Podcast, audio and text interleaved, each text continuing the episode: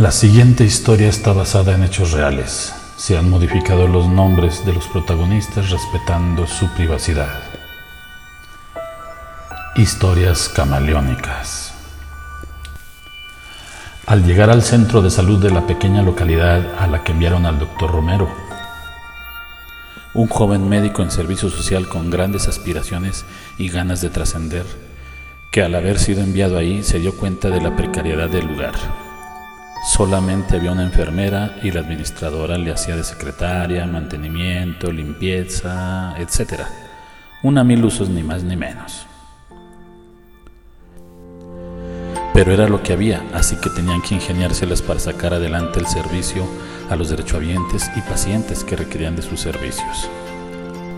Finalmente sí eran importantes, y sobre todo en una institución donde hay miles de trabajadores. Uno más tal vez ni se nota, pero sus pacientitos sí que contaban con ellos, así que siempre se esforzaban en realizar bien sus labores incluso haciendo de más.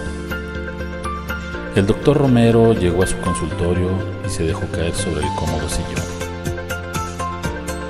Ah, ¡Qué bien se siente! Vámonos a comenzar la consulta. Le habló a Araceli, la única enfermera, por cierto. Pase al primer paciente. Como si hubiera tantos.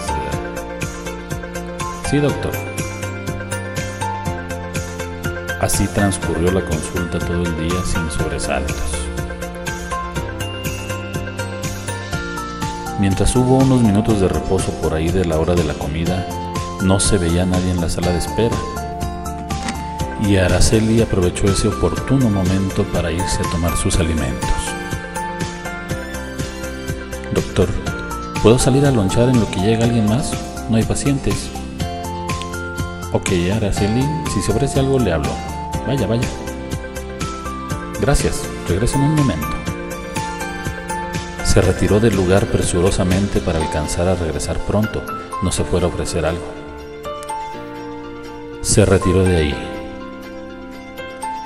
El doctor Romero esperó un minuto. Se retiró a Araceli y aprovechó para abrir uno de esos enormes libros de medicina que parece que los venden por kilos. Hasta casi podría asegurar que así es. La lectura es absorbente cuando es amena, y obviamente el médico la estaba disfrutando. Tan absorto estaba leyendo que no vio venir al paciente que estaba recargado en el marco de la puerta con signos visibles de dolor. Buenas tardes, doctor. Buenas tardes, a sus órdenes, señor. Dígame en qué le puedo ayudar. Fíjese que traigo un dolorcillo aquí en la panza desde hace unos días que no más, no más no se me quita. A ver, recuéstese, le voy a escultar y le haré unas preguntas. ¿Cómo se llama? Leocadio Gómez Estrada. ¿Qué edad tiene don Leocadio? 79 creo, o 78, más o menos.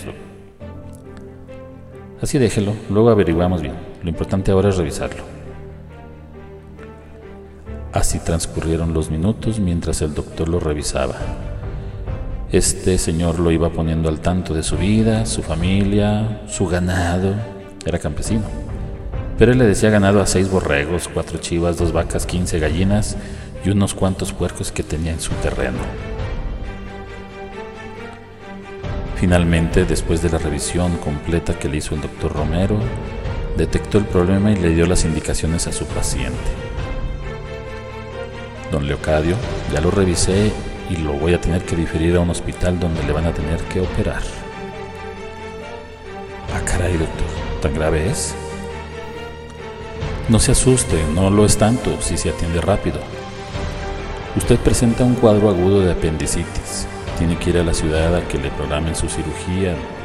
De no hacerlo, corre el riesgo de que se le complique y hasta algo grave o fatal sí puede suceder. Estamos en buen momento. Así que decida si tiene quien lo lleve o pedimos una ambulancia, aunque eso podría tardarse. No se preocupe, doctor. Ahorita voy a la casa y que me lleven mis familiares. De todas formas, ya iba para allá. Gracias, Doc. Muy amable. Es usted un muy buen médico, fíjese. Yo ya había venido hace tiempo con el mismo dolor, pero en esa ocasión no me hicieron nada Me mandaron a casa y solo me dieron unas pastillas para calmar el dolor y fue todo. Ya me voy antes de que sea tarde. Cerró la puerta y se alejó pausadamente. Romero volvió a sus cinco kilos de sabiduría médica y volvió a concentrarse en la lectura. Abren la puerta súbitamente y aparece Araceli toda azarosa y agitada. Ay, doctor, ¿qué cree? Que tuvimos que ir por unas gordas al puestecito que está en la esquina y nos tardaron algo. ¿No se ofreció nada? ¿Algún paciente o algo más? Nada, nada, todo bien. Ah, no ser por don Leocadio, que vino a una consulta de urgencia. A propósito, ayúdeme a buscar su expediente para poner unos datos que me faltaron. ¿Cuál paciente, doctor? Yo no he visto a nadie ni entrar ni salir. Desde el puesto se ve toda la clínica y nadie ha venido. ¿Cómo no? Si lo acabo de atender por apendicitis y hasta le di una orden de traslado al hospital para cirugía. A ver, doctor, no me asuste. Vamos a buscar el expediente clínico de ese señor. Se dirigieron al archivo clínico a buscar el expediente de don Leocadio pero en el número que pertenecía a su afiliación estaba en carácter de depurado, o sea, casi ya para desechar. Esto no puede ser, comentó Araceli. Debe haber un error, lo han de haber traspapelado. Se fueron al área de archivo donde están esos documentos y lo encontraron ahí, ya a punto de tirarse.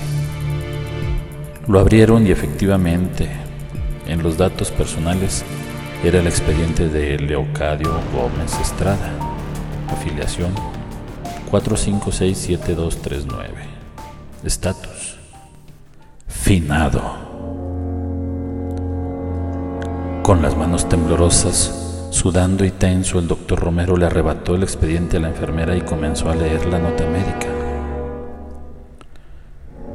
Paciente masculino de 79 años que acude al servicio de urgencias con dolor en epigastrio derecho a la exploración se detecta bla, bla, bla, bla, todos esos términos médicos que muchos no entendemos, pero que coincidían con lo que Romero había encontrado en el paciente Leocadio.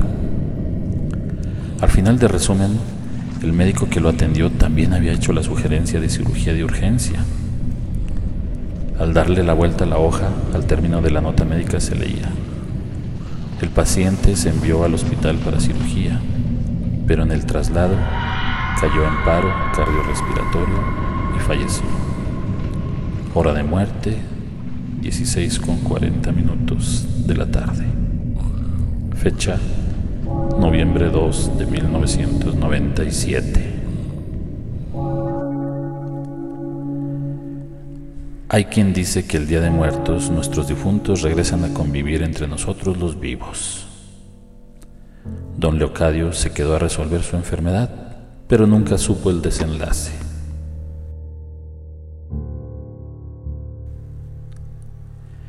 Historias camaleónicas es una idea original, producción y adaptación de Santiago Aguilar.